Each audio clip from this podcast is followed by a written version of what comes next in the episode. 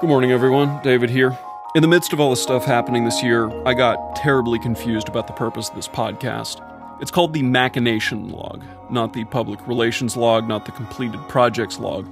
The point of this thing is to show off progress and process, to dive into and evaluate stuff. Those are the things I'm good at. I'm not good at finishing things. I like to iterate, I like to prototype and judge and improve things. There used to be two podcasts, one for machination and one for consumption. I'm not going to bring back the consumption log. I think splitting it initially was based on a bad premise. You can break down creation along a lot of axes, but one of the perspectives you can take makes creativity into a two step process. You breathe in and you breathe out. No one creates things from nothing, and the better a job you do absorbing and interpreting what you take in, the stronger your contribution to the grander mess of things is going to be. What am I trying to say here? Uh, I, I think I think I've made a significant breakthrough in my general well-being and therefore my productivity over the last 2 weeks. It's hard to say what's driving it specifically. There's a lot of potential candidates, but there are a few that I think comprise the bulk of it. Uh, reason number 1, I found a schema that has stuck for more than a week without slowing down, which is a tremendous accomplishment for me. Uh, irresponsible zealots of the Maclog will know that I took down the schema du jour catalog on the website a while back, where I denoted things like the bag and chip scheme. That catalog was intended to show the evolution of my day as time went on, but it almost immediately became too much work to do so.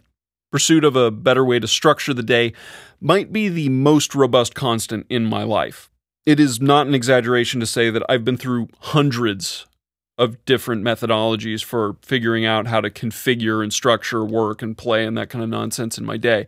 Uh, if I don't have one of those to guide my thinking, I will blow four fifths of the day on absolutely nothing.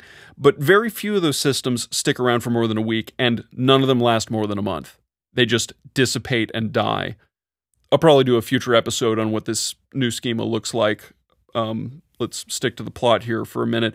Uh, reason number two I was rebuked by an extrovert for being an introvert. Uh, most hardship has the potential to convert from kind of a short term agony into long term wisdom or convictions, and that may have actually happened here. The A to B on this is kind of messy, and I might do a podcast on this thing as well, but the short of it is that I'm apparently the only person in my life who doesn't buy my caricature as an eccentric, creative recluse. I feel this constant urge not to actually be what I portray to the outside world, to somehow be more rounded at base. I think that's been a mistake.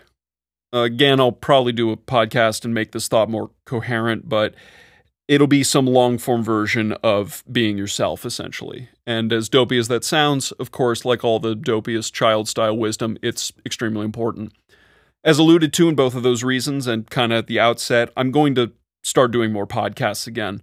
Because to be frank, doing them once a month and mostly doing movie crew reviews is not enough. There's stuff I want to talk about. Essays are still on the horizon. They're much closer now than they were, uh, including the uh, the big one, which is probably going to hit in November at this rate.